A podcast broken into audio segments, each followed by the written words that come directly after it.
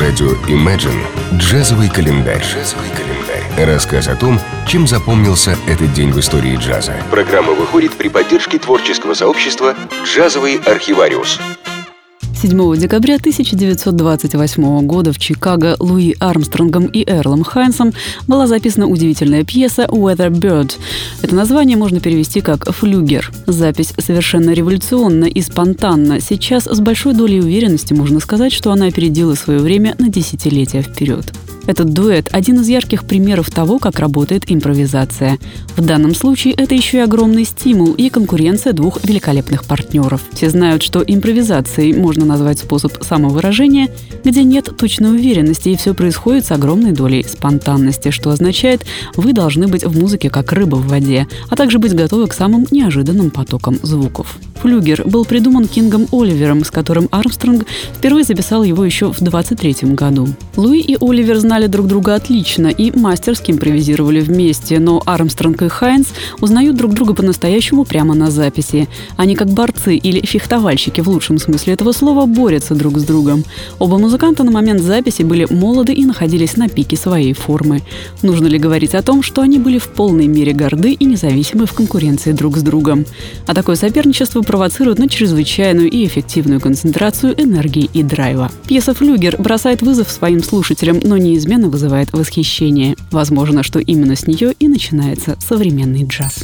Джазовый календарь. 7 декабря родился один из самых востребованных и коммерчески успешных гитаристов современности Чак Лоуп. Музыкальное образование Чак Лоуп получил более чем основательное. В 1974 году Чак отправился в Бостон и поступил в легендарную кузницу джазовых талантов Беркли Колледж of Music. Успех и широкая известность пришли к Чак Лоубу в 1979 когда он в качестве гитариста и композитора вошел в состав группы Стена Гетца, с которым начал активно гастролировать. Во время гастролей в Испании Чак познакомился с певицей Кармен Куэста, впоследствии ставшей его женой. Спустя два года Чак покинул группу Стена Гетца, чтобы заняться сольной карьерой. Важной вехой в становлении таланта Чака было участие во фьюжн-группе Майкла Брекера Steps Ahead, коллективе, ставшем одним из пионеров направления коммерческого джаза, получившего впоследствии название Smooth Jazz. Работа в Steps Ahead во многом определила и стилистику сольных работ Чака Лоуба. С 2010 года Чак Лоуб участвует в легендарной джазовой группе Four Play, гитаристами которой раньше были всем известные Лири Тенур и Ларри Карлтон, а это является лишним подтверждением его широкого признания.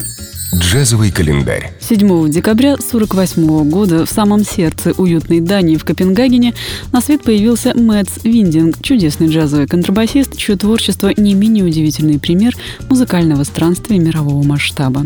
еще бы, ведь уже на протяжении долгого времени интересы музыканта с более чем полутысячей записей за плечами нередко простираются далеко за пределы джаза. То он поклоняется народным музыкальным традициям, записывая альбомы в стиле фолк, то облачается в латы заядлого рокера, как в юности, то возвращается назад к Баху. Так называется совсем недавний альбом в дуэте с пианистом Полем Розенбаумом. Да и голос этого аса контрабаса датского королевства то задумчиво бархатист, то божественно виртуозен. Однако звучание его всегда обладает тем самым неповторимым шармом, что позволяет контрабасисту оставаться в центре внимания, несмотря на то, что со временем он чувствует все меньше необходимости играть много нот. Записываться молодой человек начал с конца 60 70-х. С тех пор он работал с Джонни Гриффином, Херби Хэнкоком, Декстером Гордоном и Гарри Бертоном. Однако со временем Мэтс стал все больше задумываться о том, что не менее достойным было бы сделать что-то свое.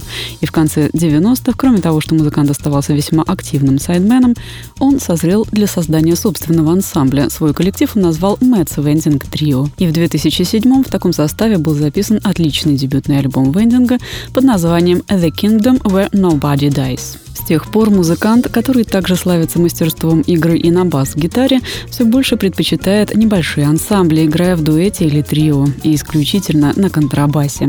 Свое дебютное рок-рандеву он вспоминает с раскаянием в том, что был грешен слишком громкой игрой. И даже в одном из интервью контрабасист сетует. В эти дни музыканты играют очень громко, чем, к сожалению, разрушают слух окружающих.